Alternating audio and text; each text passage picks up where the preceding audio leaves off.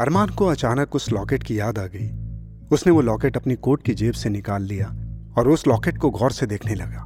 दरअसल आज अरमान उस लॉकेट में जुड़े हुए पत्थर का बड़ी बारीकी से जायजा ले रहा था और उसकी ज़ुबान से यही अल्फाज निकल रहे थे।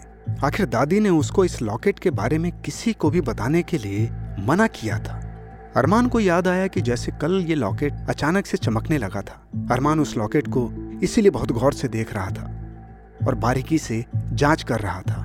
मगर बहुत बारीकी से देखने पर उसे कुछ भी उसमें खास महसूस नहीं हुआ और ना ही कुछ दिखा। तभी अचानक अरमान के कानों में फिर वही आवाजों का शोर सुनाई देने लगा। अरमान समझ गया कि इस सोसाइटी के लोगों ने प्रेयर शुरू कर दी है। अरमान तो पहले से ही इसका इंतज़ार कर रहा था। उसने जब घड़ी की तरफ़ नज़र दौड़ाई तो उस वक्त रात के बारह बज रहे थे। अरमान की कल इसी वक्त अचानक आँख खुली थी और वो समझ गया कि सारे लोग उस हॉल में जमा हो गए हैं। अरमान उस लॉकेट को अपनी जेब में रखने ही वाला था। तभी अचानक उस लॉकेट से फिर रोशनी चमकने लगी। रोशनी इतनी तेज थी कि पूरा कमरा सफ़ेद रोशनी से नहा गया। उसकी चमक इतनी तेज थी कि अरमान की आँखें अब उस रोशनी को बर्दाश्त नहीं कर पा रही थी। अरमान ने अपनी आँखें बंद कर ली। कुछ ही देर बाद उस रोशनी की चमक हल्की हो गई। अरमान ने अपनी आँखें खोल ली। अब सब कुछ सामान्य हो गया। वो लॉकेट पहले की तरह सामान्य था। अरमान ने अपना कोट पहन लिया। उसने वो लॉकेट फिर अपनी जेब में रख लिया और वो धीरे धीरे कदमों से फ्लैट के दरवाजे तक पहुँच गया। उसने फ्लैट का दरवाज़ा बहुत ही आहिस्ता से खोला। बहुत और बेहद धीरे कदमों के साथ बाहर आ गया। बहुत चौकन्ना था अरमान। बेहद धीरे धीरे कदमों से ऊपर की सीढ़ियों की तरफ़ बढ़ता गया। उसका रुख मिसेस सरिता की फ्लैट की तरफ़ था, जो अरमान के फ्लोर के ऊपर वाले फ्लोर पर रहती थी। अरमान रुक रुक कर अपने आगे पीछे और दाएँ बाएँ देखता जा रहा था कि कहीं उस पर कोई नज़र तो नहीं रख रहा। थोड़ी ही देर बाद अरमान मिसेस सरिता के फ्लैट के दरवाजे के थोड़ी दूर पर खड़ा हुआ मिसेस सरिता के फ्लैट को ही देख रहा था। अरमान ने एक बार फिर अपने आगे पीछे की ओर देखा। कहीं कोई उसे देख तो नहीं रहा। कुछ देर तक अरमान बिल्कुल खामोशी से एक जगह खड़ा रहा। जब वो पूरी तरह से संतुष्ट हो गया कि उसे वाकई कोई नहीं देख रहा उसने कदम आगे बढ़ाए ही थे, तभी उसे अचानक किसी के कदमों की आवाज़ सुनाई दी। अरमान चुपचाप दबे पाँव सीढ़ियों के पीछे छुप कर खड़ा हो गया और उन कदमों की आहट पर गौर करने लगा।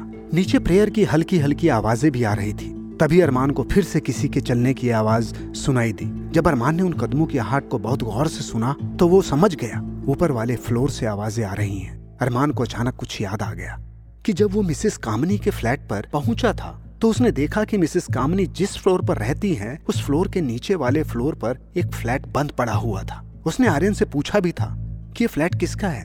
और आर्यन ने उसे ये जवाब दिया था कि ये फ्लैट इस वक्त खाली है यहाँ कोई नहीं रहता। और उस खाली फ्लोर के नीचे वाले फ्लोर पर मिसेस सरिता का ही फ्लैट था। अरमान सोच में पड़ गया कि आर्यन के मुताबिक उस फ्लोर पर कोई नहीं रहता। तो ये फिर कदमों की आहट किसकी थी?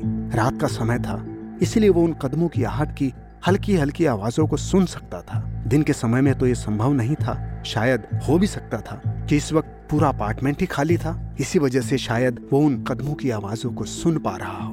अरमान के दिमाग में एक विचार ये भी आया कि कहीं वो शालनी तो नहीं। उसके अपने मन का यह विचार अपने जहन से झटक दिया। नहीं, ये शालनी नहीं हो सकती, क्योंकि उसने शालनी को ज़्यादातर स्पोर्ट शूज़ पहने ही हुए देखा है। और उसने जिन कदमों की आवाज़ सुनी थी उससे साफ़ साफ़ लग रहा था कि जैसे कोई लड़की ऊँची एड़ी की सैंडल पहने हुई टहल रही हो। अरमान के दिमाग में एक जिज्ञासा पैदा हो गई। उसे अपने अंदर लगा कि उस लड़की को देखना चाहिए, जो इस प्रेयर में शामिल नहीं है।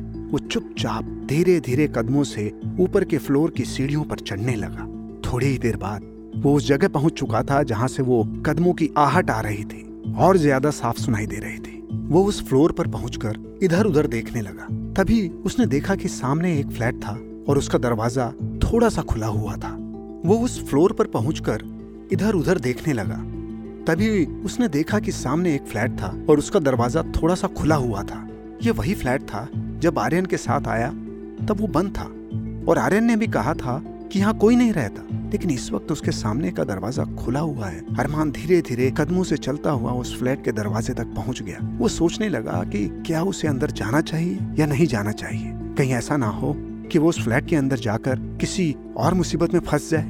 या फिर वहाँ पर कोई ऐसा रहता हो जिसे प्राइवेसी पसंद हो। लेकिन अरमान के मन में जिज्ञासा इतनी जटिल हो चुकी थी कि वो किसी भी हाल में सच को जानना चाहता था। अरमान धीरे धीरे कदमों से उस फ्लैट के अंदर चला गया। मगर जैसे ही अरमान ने अपने कदम उस फ्लैट के अंदर रखे, अचानक कदमों की आहट उसे सुनाई देना बंद हो गई, जैसे कि कोई चल रहा हो और वो अचानक रुक गया हो। उस फ्लैट्स की लाइट्स ऑन थी। तभी अरमान की निगाह उस फ्लैट के अंदर एक और दरवाजे पर पड़ी। अरमान समझ गया कि या तो वो बेडरूम हो सकता है या फिर कोई ड्राइंग रूम। उसके अंदर की लाइट भी जल रही थी। वो फिर एक बार कश्मकश में पड़ गया कि उसे अंदर जाना चाहिए या नहीं। अरमान उस दरवाजे के अंदर अपने कदम रखने ही वाला था। अचानक उसके कानों में पीछे से किसी लड़की की आवाज़ टकराई। कौन हो तुम? और तुम अंदर कैसे आए हो? आवाज़ सुनकर अरमान के पैर वहीं जम गए। और उसकी हालत इस वक्त ऐसी हो गई थी कि जैसे काटो तो खून नहीं। अरमान चुपचाप खड़ा रहा। तभी वो आवाज़ दोबारा उसके कानों में टकराई। ए मिस्टर बहरे हो क्या? तुम्हें ठीक से सुनाई नहीं देता मैं पूछ रही हूँ कौन हो तुम? और तुम अंदर कैसे आए? जब उस लड़की की आवाज़ दोबारा अरमानों के कानों में टकराई पता नहीं अरमान को ऐसा क्यों महसूस हुआ कि जैसे वो आवाज़ इससे पहले भी कहीं सुन चुका हो। उसे वो आवाज़ काफ़ी जानी पहचानी मालूम हुई। अरमान ने जैसे ही पलट कर देखा तो सामने का मंजर देखकर अरमान हक्का बक्का रह गया। उसका मुँह खुला का खुला। यही हाल उस लड़की का भी था, जिसने अरमान से पूछा था। कौन हो तुम? अरमान कुछ समय तक हैरानी भरी आँखों से उस लड़की को देखता रहा। उसके सामने एक निहायत खूबसूरत लड़की थी, जो इस वक्त ब्लैक कलर की नाइटी पहनी हुई थी और ब्लैक कलर की ऊँची एड़ी की सैंडल, और वो लड़की भी अरमान को बहुत हैरत भरी निगाहों से देख रही थी। जैसे उसे भी यकीन नहीं आ रहा था। उसके सामने जो शख्स खड़ा है, वो सचमुच खड़ा है, या फिर उसका कोई सपना है? अरमान की ज़ुबान से बेसकता ये अल्फाज खुद ब खुद निकल गए। ऐसा कैसे हो सकता है? दरअसल अरमान के सामने जो लड़की खड़ी हुई थी, वो कोई और नहीं, बल्कि मारिया थी। अरमान धीरे धीरे कदमों से चलता हुआ मारिया के नज़दीक आकर खड़ा हो गया और उसने मारिया की तरफ़ देखकर कहा, मेरा नाम अरमान है और तुम्हारा नाम मारिया ही है ना? हाँ मेरा नाम मारिया ही है, लेकिन तुम मेरा नाम कैसे जानते हो? अरमान उसकी बात सुनकर उसे गौर से देखने लगा। फिर उसने उसी हैरत भरे अंदाज में मारिया की तरफ़ देखकर कहा, तुम मुझे देखकर चौंक क्यों गई और तुम मुझे हैरत से क्यों देख रही हो? मैं तुम्हें हैरत से इसलिए देख रही थी कि तुम अक्सर मेरे सपनों में आते हो और मैं सपनों में तुमसे बातें करती हूँ, और सपनों में तुमने अपना नाम अरमान ही बताया था। जब तुम मेरे सामने आए मतलब जब मैंने तुम्हें अभी देखा तो मुझे यकीन नहीं हुआ कि ये क्या है। हकीकत है, या शायद फिर मैं कोई सपना देख रही हूँ। लेकिन नहीं, ये सपना नहीं, बल्कि हकीकत ही है। और ये ऐसा कैसे हो सकता है? वैसे भी, मैं जब से इंडिया आया हूँ, तब से मैं भी कुछ इसी तरह की अनहोनी घटनाएँ देख रहा हूँ। सच बात तो ये है कि मैं भी तुम्हें अक्सर सपनों में देखता रहता हूँ। तुम भी मुझे अपने सपनों में ही दिखाई देती हो। अरमान बेचैनी के आलम में धीरे धीरे मारिया के सामने टहलने लगा। वो बहुत गहरी सोच में था। उसके मन में बहुत से सवाल मारिया से करने के लिए थे। लेकिन अरमान इस बात को अच्छी तरह से समझता था कि ये वक्त सही नहीं था। फिर अरमान ने मारिया की तरफ़ देखकर कहा अच्छा मुझे एक बात बताओ। सारा अपार्टमेंट खाली है। सब लोग नीचे एक हॉल में जमा है। लेकिन वहाँ पर तुम क्यों नहीं हो? मारिया, जो अभी भी हैरत भरे अंदाज में अरमान को लगातार देखी जा रही थी अरमान की आवाज़ सुनकर जैसे वो होश में आ गई हो। क्यों? क्योंकि मुझे मिसेस नादिया ने नीचे जाने के लिए मना किया हुआ है। उन्होंने मुझसे कहा है कि इस सोसाइटी के लोगों के कुछ अलग नियम और कायदे हैं और तुम इस सोसाइटी की नहीं हो तो तुम्हें नहीं जाना चाहिए। शुरू शुरू में जब मैं यहाँ पर आई थी, तब मुझे बहुत अजीब लगा, मगर मिसेस नादिया ने रात के वक्त मुझे नीचे जाने के लिए मना कर दिया था। अपनी माँ का नाम सुनते ही अरमान जैसे तड़प उठा। उसकी आँखों में अपनी माँ की तस्वीर अचानक से सामने आ गई। और उसने मारिया की तरफ़ देखकर कहा, तुम्हें मॉम ने मना किया है? लेकिन क्यों? अरमान की बात सुनकर मारिया एक बार फिर बुरी तरह से चौंक गई और उसने अरमान की तरफ़ देखकर कहा, ये क्या बकवास कर रहे हो? मैं मिसेस नादिया की बात कर रही हूँ, तुम्हारी मॉम की बात नहीं. जैसे ही मारिया ने अरमान के सामने ये अल्फाज कहे, अरमान के ऊपर मानो कोई पहाड़ टूट पड़ा हो। अरमान जो कुछ देर पहले मारिया को देखकर सब कुछ भूल गया था, अचानक उसे याद आया कि उसने मारिया को अपनी मॉम के साथ उस वीडियो फुटेज में देखा था, जिसमें उसकी मॉम जवान दिखाई दे रही थी और मारिया की उम्र वही थी जो इस वक्त है। उस वीडियो की डेट भी अरमान को अचानक से याद आ गई, जिस तारीख में वो वीडियो शूट किया गया था। वो डेट वन वन 1997 थी। हैरत से अरमान का मुँह एक बार फिर फटाका फटा रह गया। उसने फिर हैरत भरे अंदाज में इस बार थोड़ी तेज आवाज़ में कहा, ऐसा कैसे हो सकता है? यह किसी भी हाल में नामुमकिन है। यह संभव है, यह नहीं हो सकता। अरमान ने यह बहुत तेज आवाज़ में मारिया से कहा। वो ये भी भूल गया कि जब वो यहाँ आया था तो वो बहुत धीरे धीरे कदमों से बगैर कोई आवाज़ किए आया था। वो ये भी भूल गया कि जिस तेज आवाज़ से उसने मारिया के सामने ये अल्फाज कहे थे, उसकी आवाज़ कोई और भी सुन सकता है। ये तुम किसकी बात कर रहे हो? मैं तुम्हारी किसी बात का मतलब नहीं समझ पा रही हूँ। ये सच है कि मैं तुम्हें ख्वाबों में अक्सर देखा करती हूँ। लेकिन इसका मतलब ये नहीं कि तुम मेरे ही कमरे में आकर जो आए वो कहोगे। क्या मुमकिन है? क्या असंभव है? कभी कभी ऐसा होता है, हम जिसे सपने में देखते हैं और हकीकत में आ जाता है हाँ इसमें थोड़ी हैरानी की बात ज़रूर है, मगर इतनी भी हैरानी की बात नहीं कि तुम मुझसे मेरे ही कमरे में चिल्लाकर बात करो। मैं तुमसे तेज आवाज़ में इसलिए बात कर रहा हूँ, मारिया, क्योंकि सच्चाई जानता हूँ, और मुझे लगता है जब सच्चाई को तुम भी सुनोगी तो तुम भी हैरत के मारे चिल्ला उठोगी। और तुम्हारी ज़ुबान से भी यही अल्फाज निकलेंगे। ऐसे कैसे? ये संभव कैसे है? नामुमकिन है। ऐसा किसी भी हाल में मुमकिन नहीं हो सकता। और हाँ तुमने अभी अभी कहा था ना कि मैं तुम्हारी माँ के बारे में बात नहीं कर रही। तुम मिसेज नादिया के बारे में बात कर रही हो। मिसेज नादिया कोई और नहीं, मेरी ही माँ है, जो पिछले पाँच सालों से लापता है। मैं उन्हीं की तलाश में इंडिया आया हूँ और हाँ मैंने तुम्हारा वीडियो देखा था अपनी मॉम के साथ। ये तुम क्या बकवास कर रहे हो? वो वीडियो मैंने कुछ दिन पहले ही शूट किया था। तुम हो कौन? और आखिर साबित क्या करना चाहते हो? मारिया की बात सुनकर अरमान तेज़ी से चलता हुआ मारिया के पास आ गया। उसने मारिया के दोनों हाथ पकड़कर मारिया की आँखों में आँखें डालकर कहा, मारिया, वो वीडियो कुछ दिन पहले शूट नहीं किया था, बल्कि जो वीडियो मैंने देखा था, उस वीडियो में तारीख लिखी हुई थी one one nineteen ninety seven. हाँ हाँ ये सच है, मैंने उसी डेट में शूट किया है वो वीडियो। तो इसमें क्या खास बात है? मारिया ने अपना हाथ छुड़ाने की कोशिश करते हुए अरमान की आँखों में आँखें डालकर कहा था, तुम जानती हो इस वक्त कौन सा साल चल रहा है? इस वक्त 2023 चल रहा है मारिया। तुम्हारा वो वीडियो कुछ दिन पुराना नहीं, बल्कि 25 साल पुराना है। और तुमने जिनके साथ वो वीडियो शूट किया था, वो मेरी मॉम थी मारिया। अरमान की बात सुनकर मारिया बेयकीनी से अरमान की तरफ़ देखने लगी। मारिया ये भी भूल गई थी कि जिस व्यक्ति को उसने पहली बार देखा था, वो व्यक्ति उसके दोनों हाथ पकड़े हुए है। और अरमान भी ये बात भूल गया कि उसने मारिया के दोनों हाथ कस के पकड़ रखे हैं और वो मारिया की आँखों में आँखें डालकर ऐसे बात कर रहा था जैसे वो मारिया को बहुत सालों से जानता हो। लेकिन सच तो ये था कि अरमान इस कदर हैरान और परेशान था कि वो सब कुछ भूल गया था। तुम झूठ बोल रहे हो। ये तुम क्या कह रहे हो? ऐसा किसी हाल में नामुमकिन है? नहीं, ये संभव नहीं है। मुझे तो तुम कोई पागल लगते हो और तुम्हारी शक्ल से तुम बिल्कुल सही लगते हो। फिर तुम ये बातें कैसे कर रहे हो? तुम्हें कोई दिमागी बीमारी है क्या? तुम मेंटली डिस्टर्ब हो? मैं कोई मेंटली डिस्टर्ब नहीं हूँ मारिया। अच्छा मुझे ये बताओ मारिया जो वीडियो तुमने बनाई थी उसकी कैसेट्स कहाँ हैं? वो तो मिसेस नादिया के पास है। उन्होंने मुझसे कहा था कि मैंने जो कैट अपार्टमेंट की वीडियोस बनाई है अगर वो उन वीडियो की कैसेट को यहाँ पर किसी सोसाइटी के मेंबर ने देख लिया तो प्रॉब्लम खड़ी हो जाएगी। इसलिए वो मैंने सारे टेप्स उन्हें दे दिए थे। वो सारे वीडियो टेप्स कहीं और नहीं मारिया बल्कि मलिक पैलेस के कमरे में पड़े हुए हैं, जिन पर 25 साल पुरानी धूल चढ़ चुकी है। मेरी बात का यकीन क्यों नहीं करते तुम? मैं जो कुछ कह रहा हूँ, वो सच कह रहा हूँ, मारिया। मारिया इधर उधर देखने लगी।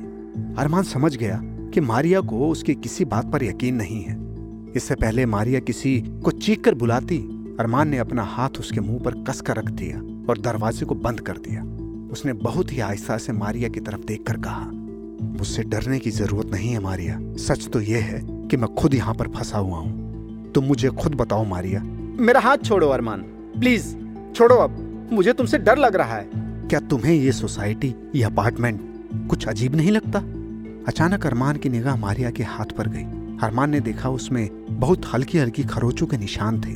अरमान ने बड़ी स्पीड से जब अपनी जहन को दौड़ाया तो उसे याद आया कि कुछ समय पहले चमगादड़ नुमा एक बला ने उसके ऊपर हमला किया था। तब ठीक इसी तरह के खरोच के निशान उसके भी हाथ पर बन गए थे। और जब वो सोकर उठा था तो ये निशान बहुत हल्के पड़ गए थे। अरमान ने मारिया की तरफ़ देखकर फिर दोबारा कहा, ठीक है, ये निशान तुम्हारे हाथों में कैसे आए? ज़रूर तुम पर उस चमगादड़ नुमा बला ने हमला किया होगा। मुझे अच्छी तरह से याद है, और मैं समझता हूँ, तकरीबन वो सात या आठ फुट की चमगादड़ रही होगी। अरमान ने जैसे ही अल्फाज मारिया के सामने कहे, मारिया की आँखें फटी की फटी रह गई।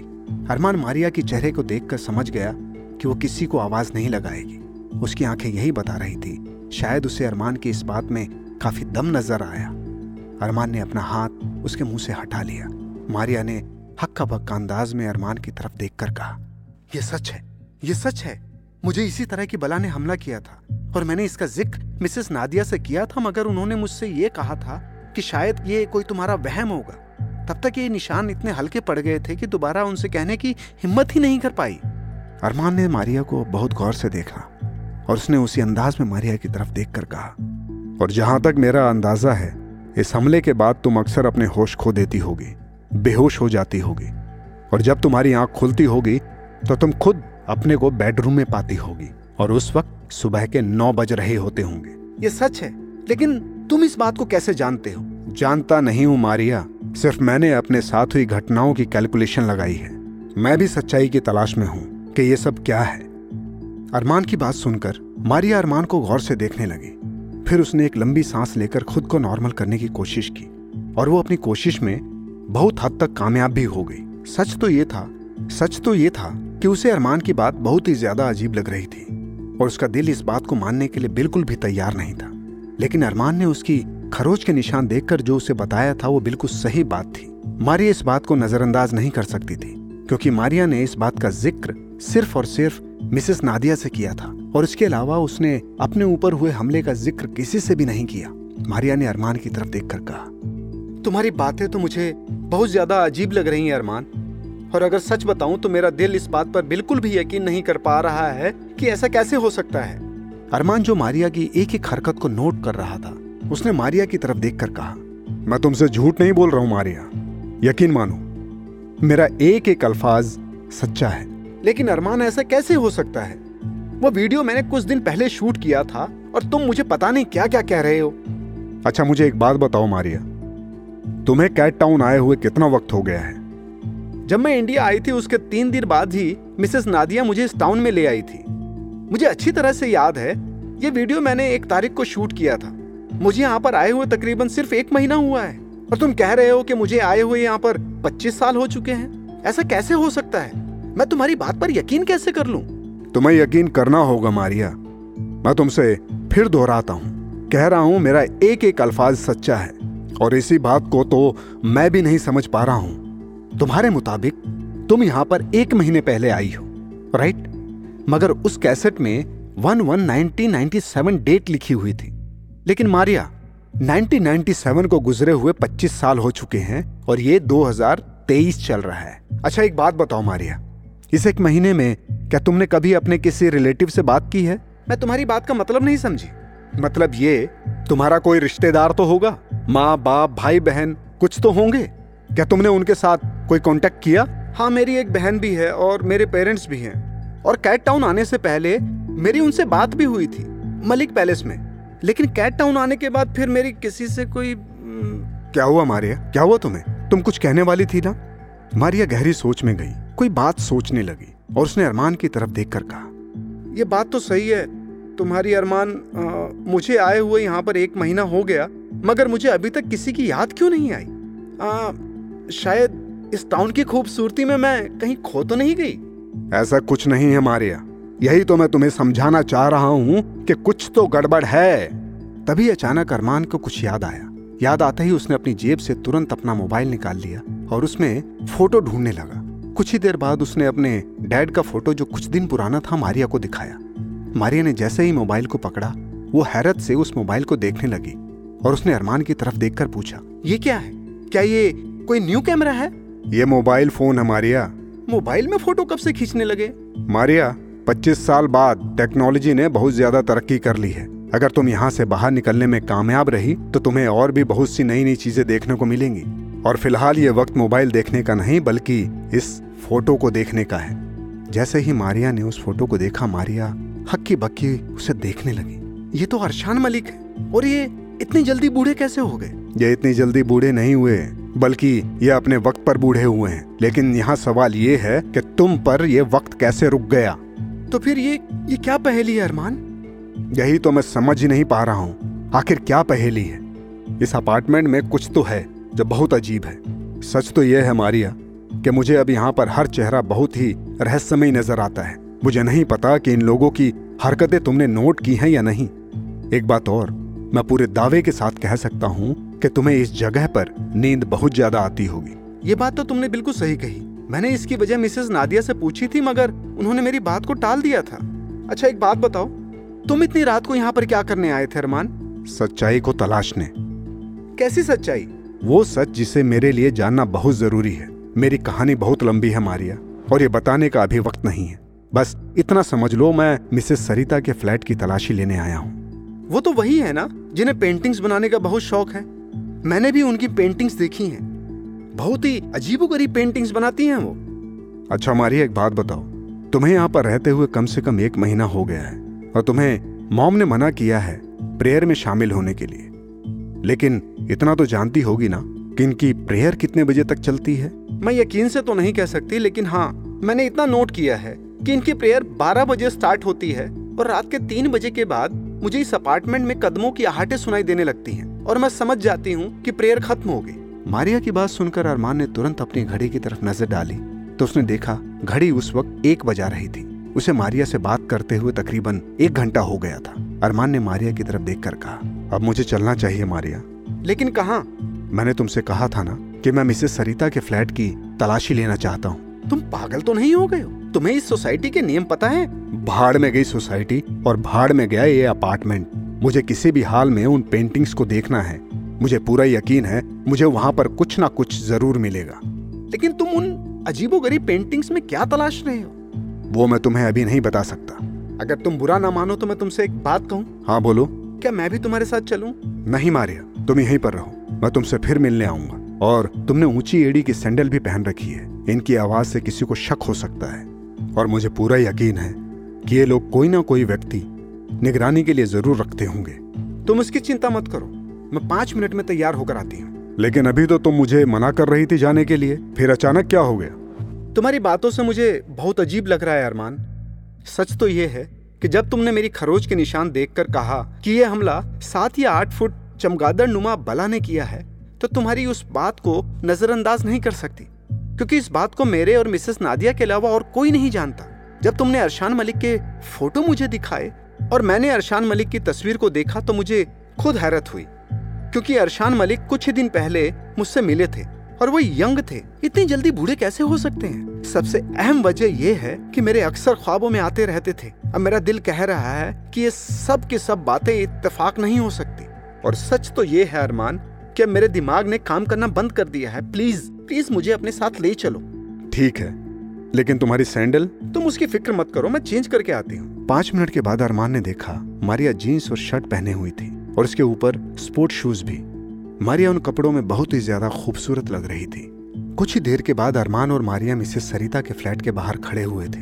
अरमान ने इधर उधर नज़र दौड़ाई कि कहीं उन लोगों को कोई देख तो नहीं रहा, मगर उस पोर्शन में उसे कोई भी नज़र नहीं आया।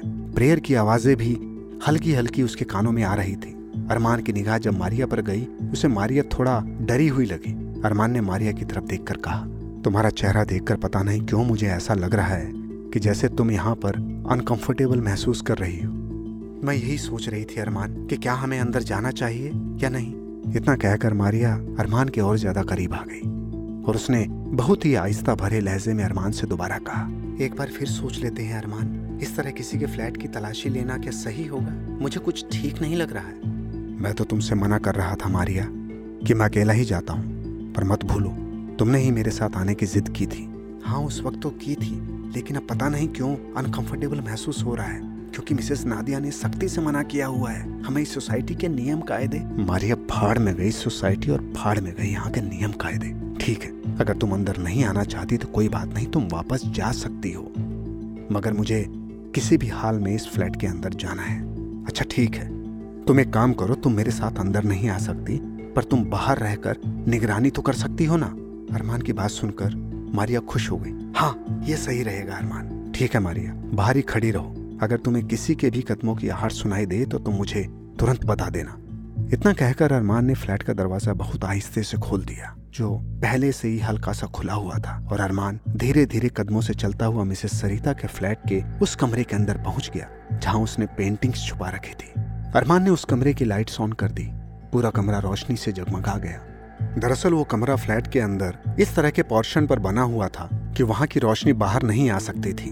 अरमान इस बात को समझ गया कि उस कमरे की जलती हुई लाइट की रोशनी बाहर को लोग नहीं देख पाएँगे। लाइट्स ऑन करके उसने उस कमरे का दरवाज़ा बंद कर दिया और वो धीरे धीरे कदमों से चलता हुआ उन पेंटिंग्स की ओर बढ़ गया, जिनके ऊपर एक चादर रखी थी और जिसे खूबसूरती से छिपाया गया था। अरमान ने बहुत धीरे धीरे उस चादर को उन पेंटिंग से हटा दिया। उसने देखा वो पाँच पेंटिंग्स थी, जो बहुत ही कीमती फ्रेम में जड़ी हुई थी। जिनके ऊपर धूल जम गई थी। अरमान उन पेंटिंग्स में जमी हुई धूल को करीब रखे हुए कपड़े से साफ़ करने लगा। धूल साफ़ करते करते अचानक अरमान को मिसेस सरिता की बात याद आ गई। मिसेस सरिता ने उसे कहा था कि वो पेंटिंग्स अभी अधूरी हैं, मगर जब अरमान ने उन पेंटिंग्स को साफ़ करके देखा तो उसे पक्का यकीन हो गया था कि ये पेंटिंग्स बहुत पुरानी हैं। वो उन पेंटिंग्स को खड़ा किए बगैर उन्हें सही से देख नहीं सकता था क्योंकि वो लंबाई और चौड़ाई में अच्छी खासी बड़ी थी। अरमान धीरे धीरे करके उन पेंटिंग्स को एक लाइन में खड़ा करने लगा। उन पेंटिंग्स को गौर से देखने लगा और जैसे जैसे अरमान उन पेंटिंग्स को देखता जा रहा था, उसके चेहरे पर हवाइयाँ उड़ती जा रही थी। उसकी आँखों में बेयकीनी बढ़ती जा रही थी। उसे अपनी आँखों पर यकीन नहीं हो पा रहा था कि वो जो कुछ उन पेंटिंग्स में बना हुआ देख रहा था, वो सच में था या फिर कोई सपना। मगर सच तो ये था कि अरमान के सामने जो पेंटिंग्स रखी हुई थी वो सच में ही थी। पहली पेंटिंग्स में उसने देखा कि रात का समय है और वो अपने घर पर खड़ा हुआ है और अपने कमरे की खिड़की के बाहर बहुत ही गौर से देख रहा है। जस्ट उसके पीछे सोफिया खड़ी हुई है और बाहर बारिश हो रही है। ये उसकी तब की तस्वीर थी जब उसके डैड लापता हुए थे और उस वक्त अरमान बहुत ज़्यादा परेशान था। अरमान को याद आया उस रात सोफिया उसके घर पर ही रुक गई थी और वो इसी तरह ठीक अपनी शीशे की बनी हुई खिड़की के सामने खड़ा हुआ, उस वक्त किसी ख्यालों में खोया हुआ था। और तभी उसके पीछे से सोफिया की आवाज़ आई थी, जिसमें सोफिया उसको हिम्मत दे रही थी। मगर अरमान के लिए हैरत का विषय यह था कि वो इस मंजर को हूबहू मिसेस सरिता ने कैसे कॉपी कर लिया। ये मुमकिन ही नहीं था, क्योंकि अरमान तो मिसेस सरिता को जानता भी नहीं था और उस वक्त मिसेस सरिता तो वहाँ पर मौजूद ही नहीं थी। बगैर देखे कोई उस मोमेंट्स को हुबहू पेंटिंग्स कैसे बना सकता है? तो क्या कोई उनके ऊपर नज़र रख रहा था? दूसरी पेंटिंग्स में अरमान ने देखा कि वो शिजान मलिक के साथ एयरपोर्ट पर खड़ा हुआ है। उनसे बातें कर रहा है। उसे याद आ गया कि जब वो इंडिया आया था, उस वक्त एयरपोर्ट पर अपने अंकल शिजान मलिक का इंतज़ार कर रहा था और उसके अंकल शिजान मलिक उससे बहुत खुश दिल से मिले थे। और किस तरह से उसके अंकल ने उसे देखते ही पहचान लिया था। पेंटिंग्स देखकर अरमान को ऐसा लगा जैसे उस पल को किसी ने कैमरे में कैप्चर कर लिया हो और उसे पेंटिंग का रूप दे दिया हो। तीसरी पेंटिंग्स में अरमान ने देखा कि वो अपने हाथ को बहुत गौर से देख रहा था। वो समझ गया कि उस पेंटिंग में हूबहू वही चित्र बना हुआ था जो उसके साथ बीत चुका है।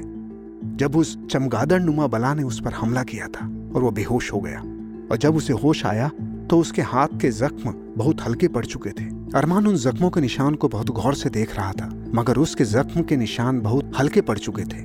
उस पेंटिंग में उस पल का चित्र भी हूबहू बना हुआ था। चौथी पेंटिंग में अरमान ने खुद को एक डॉक्टर से बात करते हुए देखा और ठीक उसके बगल में एक लड़की खड़ी हुई मुस्कुरा रही थी। वो दोनों चेहरे को अच्छी तरह से पहचानता था। उस तस्वीर में बना हुआ डॉक्टर कोई और नहीं, बल्कि डॉक्टर बख्शी था। और जो लड़की पीछे खड़ी हुई उसे देख कर मुस्कुरा रही थी, वो लड़की कोई और नहीं, बल्कि उसकी कज़न उमेरा थी। ये भी उसी वक्त की तस्वीर थी जब अरमान अपनी बहन उमेरा के साथ डॉक्टर बख्शी के घर गया था। पांचवी पेंटिंग्स ने अरमान ने खुद को उस जगह पर देखा, जब वो कैट टाउन में जा रहा था। और अचानक उस वक्त बहुत ज़्यादा कोहरा बढ़ गया। अचानक अरमान को ऐसा महसूस हो गया था जैसे कोई बड़ी फुर्ती से उसकी कार के सामने से निकल कर गया हो। उस वक्त अरमान अपनी गाड़ी से बाहर निकल आया था और उसने देखा था कि एक बहुत बड़ी बिल्ली उसके सामने खड़ी हुई थी और वो उस वक्त बहुत डर गया था। उस पेंटिंग में हूबहू तस्वीर वैसी ही बनी हुई थी। एक धुंधला चेहरा उस पेंटिंग में और बना हुआ था, जो कोहरे में छुपा हुआ था। अरमान उस चेहरे को पहचानने की कोशिश करने लगा। कुछ देर बाद वो समझ गया कि वो चेहरा किसी और का नहीं, शालिनी का था। उसे याद आया।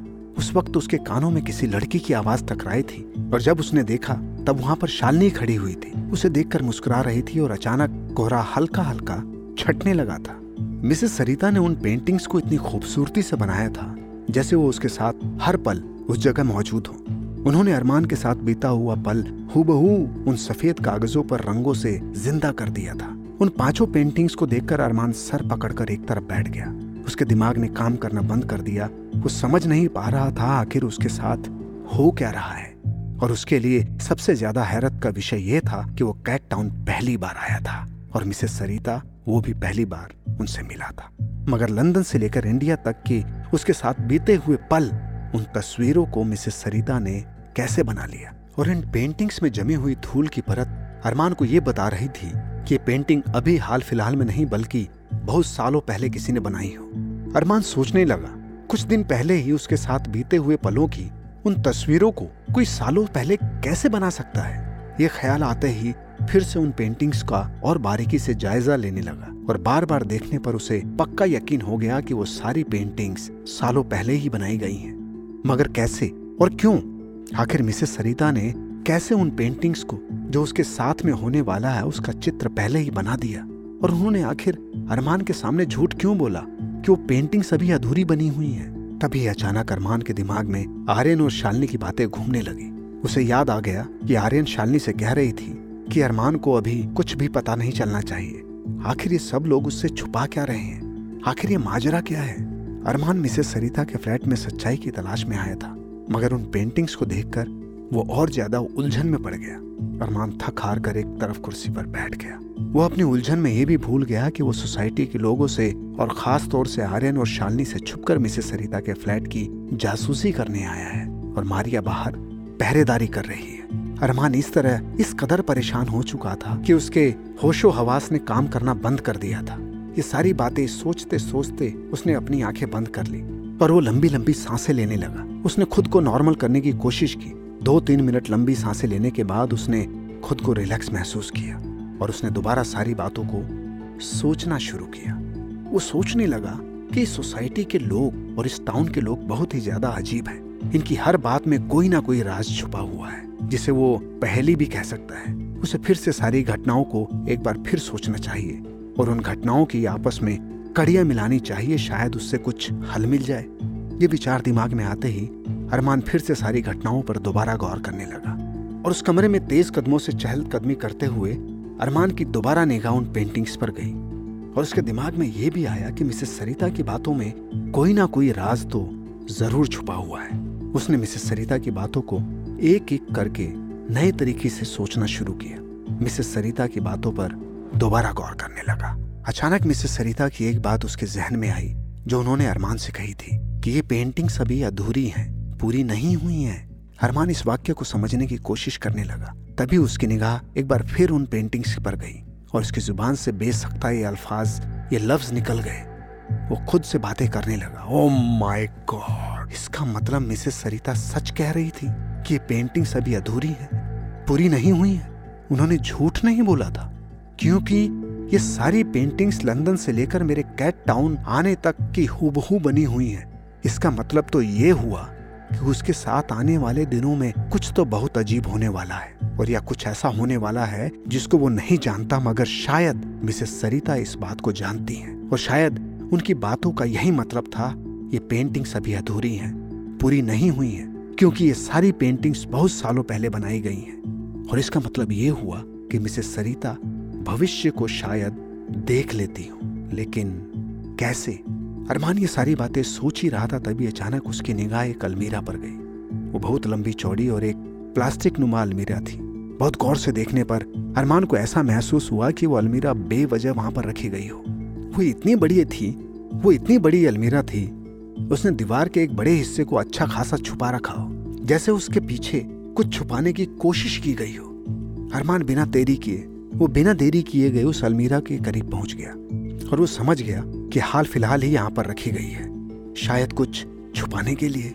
उसने बहुत आहिस्ता से उस अलमीरा को बड़ी आसानी से दूसरी तरफ़ खिसकाकर उसको हटा दिया। अलमीरा हटाने पर उसे एक दीवार दिखाई दी और उस दीवार पर एक बहुत ही बड़ी पेंटिंग टंगी हुई थी। उस पेंटिंग को देखकर अरमान का मुँह हैरत से खुला रह गया। वो आँखें फाड़ फाड़ कर बिना पलके झपकाए उस पेंटिंग्स को गौर से देखने लगा। उस पेंटिंग्स में दो तरह की तस्वीरें बनी हुई थी। एक और बड़े कद की बहुत सारी बिल्लियाँ थी, जो एक झुंड के रूप में खड़ी हुई थी और ऊपर की तरफ़ देख रही थी। और एक और अरमान के मॉम डैड अंकल और कज़न सिस्टर उसकी दादी मिसेस कामिनी मिसेस सरिता, आर्यन, शालिनी और इस अपार्टमेंट के लोग दिखाई दिए, जो एक लाइन में एक झुंड की तरह खड़े हुए थे। हूबहू उन बिल्लियों की तरह। फ़र्क सिर्फ़ इतना था कि वो नीचे की ओर देख रहे थे और बहुत अजीब तरह के कपड़े पहने हुए थे। और सब के सब एक ही उम्र के, जवानी वाले हालात में, यहाँ तक कि उसकी दादी भी। अरमान ने जब उन पेंटिंग्स में बनी हुई उन बिल्लियों की काउंटिंग की और अपने सारे रिलेटिव्स इस सोसाइटी के लोगों की तस्वीरों की गिनती की तो वो और ज़्यादा हैरत में पड़ गया, क्योंकि उन दोनों की तादाद बिल्कुल एक ही थी। अरमान ने देखा, जो लोग झुंड की तरह खड़े हुए नीचे ज़मीन को देख रहे थे उस ज़मीन पर एक सर्कल बना हुआ था, जिस पर अजीब सी भाषा में कुछ लिखा हुआ था, और उस ज़मीन पर एक आठ या नौ साल का बच्चा अपनी आँखें बंद किए हुए लेटा हुआ था, जो शायद बेहोश था। उसके गले में एक लॉकेट था, ये बिल्कुल वैसा ही लॉकेट था, जो उसके दादी ने उसे दिया था, और उस लॉकेट में एक प्रकाश निकल रहा था, और वो प्रकाश ठीक उन बिल्लियों के चेहरे पर पड़ रहा था, और ठीक बच्चे के बगल में एक सात या आठ फीट चमगादड़ नुमा एक शख्स खड़ा था। उस बच्चे को खा जाने वाली आँखों से देख रहा था। ये वही बला थी जिसने अरमान के ऊपर हमला किया था। और वो बच्चा कोई और नहीं, बल्कि अरमान था। अरमान उस पेंटिंग्स को देखकर बुरी तरह डर गया। उसके दिमाग ने अब बिल्कुल काम करना बंद कर दिया। तभी अरमान की निगाह पेंटिंग्स की उस तरफ़ गई जहाँ पर बिल्लियाँ ही बिल्लियाँ थी, और उस तरफ़ एक छोटे से हिस्से में छोटे अक्षरों में लिखा हुआ था, कबीला। अरमान फिर दोबारा खुद से बातें करने लगा। कबीला? कैसा कबीला? आखिर ये सोसाइटी और मेरे पेरेंट्स कौन हैं? और ये कौन से कबीले से ताल्लुकात रखते हैं? और इन्होंने किस तरह के अजीबो गरीब कपड़े पहन रखे हैं? अरमान जैसे जैसे उन पेंटिंग्स को देखता जा रहा था, उसके मन की बेचैनी और बढ़ती जा रही थी। वो अचानक से फिर बड़बड़ाने लगा। मॉम, डैड, अंकल, दादी, सबकी सबकी उम्र एक ही है। जवान, सबके सब, जवान, ये कैसे कैसे मुमकिन है? और ये कैसे हो सकता है? आखिर कौन है ये लोग? और ये ये ये किस समुदाय, किस कबीले से ताल्लुक रखते हैं? और मैं कौन हूँ?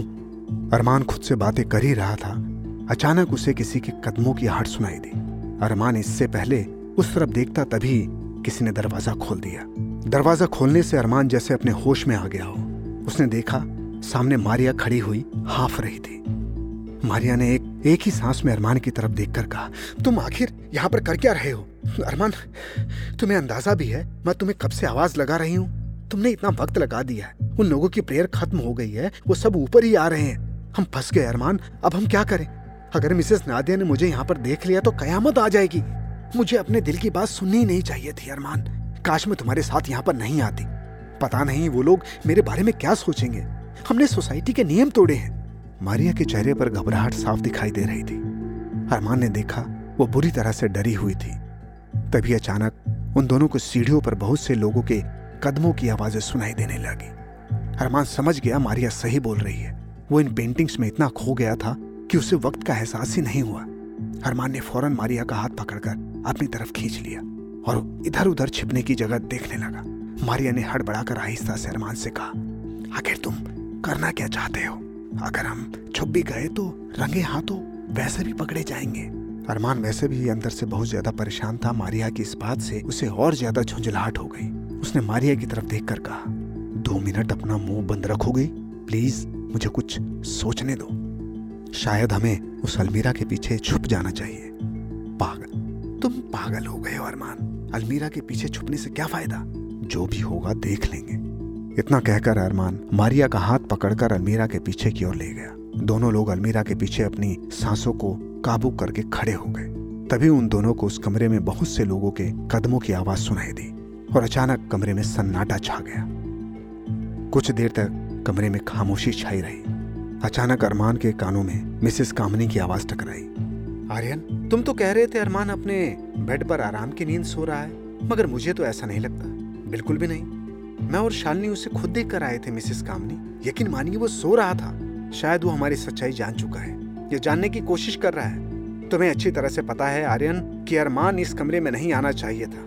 देखो, उस दीवार को देखो, और मुझे बताओ कि अरमान को वो पेंटिंग्स देखनी चाहिए थी कि नहीं।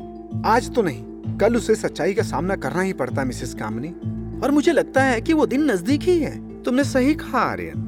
हमारे ग्रह के देवता ने तुम्हें बचा लिया, क्योंकि उन्होंने आज हमसे यही कहा है कि जिस दिन का इंतज़ार हम लोग बहुत सालों से कर रहे थे, वो आज का ही दिन है। अगर वो मना कर देते तो तुम्हें अच्छी तरह से पता है कि तुम्हारे साथ क्या सलूक करते हुँ? इस आवाज़ को सुनकर आर्यन बुरी तरह से चौंक गया, क्योंकि ये आवाज़ किसी और की नहीं, बल्कि उसकी माँ की थी। मारिया ने अरमान के कानों में बहुत धीमे से कहा यह तो मिसेस नादिया की आवाज़ है। उनकी बातों से लग रहा है वो सख्त नाराज़ है। मगर ये लोग क्या बात कर रहे हैं? मेरे कुछ भी समझ में नहीं आ रहा है। तुम्हें क्या नहीं देखना चाहिए था? हो सकता है कुछ देर बाद तुम्हारी सब समझ में आ जाए। अरमान ने अल्फाज बोले ही थी तभी अरमान के कानों में किसी शख्स की आवाज़ टकराई और अरमान उस आवाज़ को भी बहुत अच्छी तरह से पहचानता था। दरअसल वो आवाज़ उसके डैड की थी। अरमान हम जानते हैं कि तुम इस वक्त इसी कमरे में मौजूद हो। हम ये भी जानते हैं कि तुम इस वक्त कहाँ पर छुपे हुए हो। बेहतर यह होगा कि तुम खुद हमारे सामने आ जाओ। इतना कहकर कमरे में एक बार फिर सन्नाटा छा गया। अरमान हैरत में अपने डैड की आवाज़ सुन रहा था। उसके डैड उससे इस अंदाज में बातें कर रहे थे जैसे वो उसे जानते ही नहीं हो। तभी एक बार फिर एक आवाज़ उसके कानों में टकराई और वो आवाज़ उसकी माँ की थी। मेरे प्यारे बेटे अरमान, हमें पता है कि तुम उस अलमारी के पीछे छुपे हुए हो और तुम्हारे पीछे यानी तुम्हारे साथ मारिया भी है। और तुम हमें इंडिया स्केट टाउन तक ढूँढने आए हो। अब हम खुद तुम्हें बुला रहे हैं, मगर तुम बाहर ही नहीं आ रहे। क्या तुम अपनी मॉम को देखना नहीं चाहते हो? मैं जानती हूँ, अरमान, तुमने मुझे बहुत ज़्यादा मिस किया। और यकीन मानो, मैंने भी तुम्हें उतना ही मिस किया है, जितना तुमने। अरमान कम ऑन अब ज़्यादा देर मत करो, बाहर आ जाओ। आज पता नहीं क्यों अरमान को अपने मॉम डैड की आवाज़ सुनकर उसमें अपनापन बिल्कुल भी नहीं लग रहा था। वो इसी बात को समझ नहीं पा रहा था। आज उसे अपने मॉम डैड की आवाज़ अजनबी सी महसूस हो रही है। अरमान ने मारिया की तरफ़ देखा, मारिया के चेहरे पर बहुत पसीना था। अरमान समझ गया कि वो अंदर ही अंदर बहुत ज़्यादा डर गई है। घबराओ मत मारिया, मैं तुम्हारे साथ हूँ, कुछ नहीं होगा, आओ मेरे साथ। इतना कहकर अरमान मारिया का हाथ पकड़कर धीरे धीरे कदमों से बाहर आ गया। अरमान ने देखा, उस कमरे में बहुत सारे लोग मौजूद थे। उसके मॉम, डैड, शिजान मलिक और उनकी वाइफ, उसकी कजिन्स, सब उसे देखकर मुस्कुरा रहे थे। अरमान को उनकी मुस्कुराहट बहुत ज़्यादा अजीब लगी। उसने जब अपने मॉम डैड के अगल बगल देखा तो उसने देखा, मॉम डैड के बगल में खड़ा आर्यन उसे ही देखकर मुस्कुरा रहा था। लगभग सभी लोग अरमान को देखकर ऐसे मुस्कुरा रहे थे जैसे कि वो लोग अरमान का मज़ाक उड़ा रहे हो। तभी मिसेस नादिया ने अरमान की तरफ़ देखकर कहा, मेरे बेटे, तुम इतने सालों बाद मुझसे मिल रहे हो, तुम मुझे देखकर खुश नहीं हुए? आखिर ये सब क्या है, मॉम? मैंने उन पेंटिंग्स में देखा, लंदन से लेकर मेरे इंडिया आने तक, हूबहू मेरे चित्र बने हुए हैं। और आखिरी पेंटिंग में मैंने अपने आप को और यहाँ पर जितने भी लोग मौजूद हैं, सबको देखा है। आप, डैड और दादी, यंग कैसे हो गए? कुछ दिन पहले जब मैं अंकल से मिला था, तब वो बूढ़े थे। उनके चेहरे पर उम्र झलक रही थी, मगर इस वक्त वो भी जवान है। कैसे, mom? How it is possible ये सब क्या है? और मैं कौन हूँ? पेंटिंग में जो वो बच्चा बेहोश है, वो मैं हूँ। आखिर मैं आपकी औलाद हूँ भी या नहीं? और मलिक पैलेस में मैंने खुद मारिया के वीडियो देखे थे। जो 25 साल पुराने थे, मगर मारिया की उम्र में कोई फ़र्क नहीं पड़ा। उसको तो ये बात मालूम तक नहीं, आखिर ये सब लोग मुझसे क्या चाहते हैं? और आप किस ग्रह के देवता की बात कर रही हैं? तुम्हें हर बात जानने की बहुत जल्दी रहती है, अरमान। खैर, इस बात का पता भी तुम्हें कुछ देर बाद चल ही जाएगा। तुम्हें तुम्हारे सारे सवालों के जवाब ज़रूर मिलेंगे, मगर यहाँ नहीं। तुमने हमारी आज तक हर बात मानी है। एक आखिरी रस्म और है, और तुम्हें उसको पूरा करना है। तुम्हारे बगैर वो रस्म पूरी नहीं होगी। और अभी तुम सिर्फ़ इतना जान लो कि तुम एक खास मकसद के लिए पैदा हुए हो। तुम हमारे कबीले के लिए बहुत खास अहमियत रखते हो। कौन सी रस्म और कौन सा कबीला? अरमान ने यह कहा ही था तभी मिसेस नादिया ने आर्यन की तरफ़ देखकर कहा। इन दोनों को पकड़कर घसीटते हुए गार्डन की तरफ़ ले जाओ। मिसेस नादिया का एक कहना था और आर्यन ने कुछ लोगों की तरफ़ इशारा किया। उसका इशारा पाकर तुरंत चार पाँच लोग सर झुकाकर अरमान और मारिया के करीब गए। और उन लोगों ने अरमान और मारिया को बुरी तरह से पकड़ लिया। अरमान और मारिया ने बहुत छुड़ाने की कोशिश की, मगर पता नहीं उन लोगों में कौन सी ताकत थी। अरमान और मारिया खुद को बेबस और असहाय महसूस करने लगे। अरमान ने चीख कर उन लोगों से कहा, ये तुम क्या कर रहे हो? कहीं तुम लोग पागल तो नहीं हो गए? मगर अरमान की बात का उन लोगों पर कोई असर नहीं पड़ा। जैसे कि उन्होंने अरमान की बात को सुना ही ना हो। अरमान ने दोबारा चीख कर उन लोगों से कहा लेकिन वो लोग अरमान और मारिया को घसीटते हुए बिल्डिंग के नीचे ले गए और उन लोगों ने एक बहुत बड़े गार्डन में मारिया और अरमान को धक्का देकर गिरा दिया। धक्का देकर वो चले गए। धक्का इतना तेज कि मारिया और अरमान घुटनों के बल गिर गए। अरमान के घुटने में बुरी तरह से चोट आ गई। मारिया ने अरमान की तरफ़ देखकर कहा, ये सब क्या हो रहा है अरमान? तुम तो बता रहे थे कि मिसेस नादिया तुम्हारी मॉम है और वो भी तुम्हें जानती हैं, लेकिन उनके बिहेवियर से तो इस वक्त बिल्कुल भी ऐसा नहीं लग रहा। मिसेस नादिया को अचानक क्या हो गया है? वो तो बहुत अच्छे स्वभाव की महिला थी। अचानक उनमें और उनके रवैये में परिवर्तन कैसे आ गया? तभी अरमान ने देखा धीरे धीरे करके उस बिल्डिंग की सोसाइटी के सारे लोग अरमान के सामने आकर खड़े हो गए, जिनमें सबसे आगे अरशान मलिक, शिजान, मिसेस नादिया और उसकी कजिन, जो अरमान को देखकर मुस्कुरा रही थी। अरमान घुटनों के बल बैठा हुआ बेबसी की हालत में उन सबको देख रहा था। उसके घुटने बहुत तेज दर्द कर रहे थे और यही हाल मारिया का भी था। अचानक अरमान ने देखा, उस भीड़ में से एक निहायत ही खूबसूरत औरत बाहर निकल कर आई। अरमान ने जब उस औरत को बहुत गौर से देखा तो उसका मुँह फटा का फटा रह गया। वो खूबसूरत औरत कोई और नहीं, बल्कि उसकी दादी थी, जिसे उसने कुछ दिनों पहले बूढ़ी और लाचार हालत में देखा था। अरमान ने देखा, जैसे ही उसकी दादी उस भीड़ में से निकलकर बाहर आई तो वो सारे के सारे लोग एक तरफ़ झुककर खड़े हो गए। यहाँ तक कि उसकी फैमिली के लोग भी। अरमान ने देखा उसकी दादी की आँखें चमक रही थी। उन्हें देखकर अरमान को ऐसा महसूस हो रहा था जैसे कि उनकी कद काठी तो इंसानों जैसी ही है लेकिन उनकी आँखें उनकी आँखें तो इंसानों वाली बिल्कुल नहीं लग रही थी। बहुत गौर से देखने पर अरमान समझ गया इस तरह की आँखों में चमक तो सिर्फ़ बिल्ली की ही आँखों में होती है। सब तरफ़ खामोशी छा गई। कुछ देर बाद अरमान के कानों में अपनी दादी की आवाज़ टकराई जो उन सारे लोगों से मुखातिब होकर कह रही थी। सब लोग एक झुंड में जमा हो जाओ। अरमान ने देखा देखते ही देखते वहाँ सारे के सारे लोग एक झुंड की तरह खड़े हो गए। बिल्कुल हूबहू उस पेंटिंग की तरह। अरमान बेयकीनी से उस नजारे को देख रहा था। उसके पैर बहुत दर्द कर रहे थे। अरमान ने दोबारा अपनी पूरी ताकत लगाकर चीख कर उन लोगों से कहा, आखिर तुम लोग चाहते क्या हो? मैं तुमसे पूछता हूँ, तुम लोग हो कौन? अरमान ने कई बार अपने मॉम डैड को आवाज़ लगाई। यहाँ तक कि उसने अंकल को भी आवाज़ लगाई, मगर सब के सब लोग सर झुकाए ही खड़े थे। उसकी दादी जो इस वक्त बिल्कुल जवान थी, अरमान को अजीब सी आँखों से देख रही थी। देखते ही देखते उसकी दादी अरमान के बहुत ज़्यादा करीब आ गई और वो अरमान से कुछ दूरी पर आकर खड़ी हो गई और उसने अपना एक हाथ अरमान के सामने फैला दिया। और जैसे ही उसने ऐसा किया, तभी अचानक अरमान के कोट से लॉकेट खुद ब खुद निकलकर बाहर आकर दादी के हाथ में चला गया। उसमें एक बहुत तेज रोशनी फूट गई। इतनी तेज थी कि देखते देखते पूरा गार्डन रोशनी से जगमगा उठा। धीरे धीरे वो रोशनी बहुत ज़्यादा तेज होती जा रही थी। इतनी ज़्यादा तेज कि अरमान और मारिया का उन सब लोगों को देख पाना मुश्किल हो गया। उन्होंने अपनी आँखें बंद कर ली और थोड़ी देर के बाद अरमान को ऐसा महसूस हुआ कि जैसे कोई भयंकर तूफ़ान आ गया हो। उसे सब कुछ हिलता हुआ सा महसूस हुआ। घबराकर अरमान और मारिया ने अपनी आँखें जैसे ही खोली तो उन्होंने देखा कि उनके सामने इस वक्त कोई भी अपार्टमेंट, कोई भी गार्डन मौजूद नहीं था। वो एक बहुत ही भयानक और डरावने जंगल में खड़े हुए थे। तभी अचानक जोरदार बारिश होने लगी। अरमान ने मारिया का हाथ पकड़ लिया। ठंड इतनी बढ़ गई कि अरमान और मारिया बुरी तरह से कांपने लगे। चारों तरफ़ जंगल में घना अंधेरा था। कांपती हुई हालत में जब अरमान ने अपने सामने की ओर देखा तो सामने का मंजर देखकर उसे ऐसा लगा जैसे उसका दिल निकलकर बाहर आ जाएगा। उसके सामने इंसानी वजूद का कोई नामो निशान नहीं था, बल्कि उसके सामने बहुत बड़े साइज़ की बहुत सारी बिल्लियाँ खड़ी हुई थी, जो उसे देख रही थी।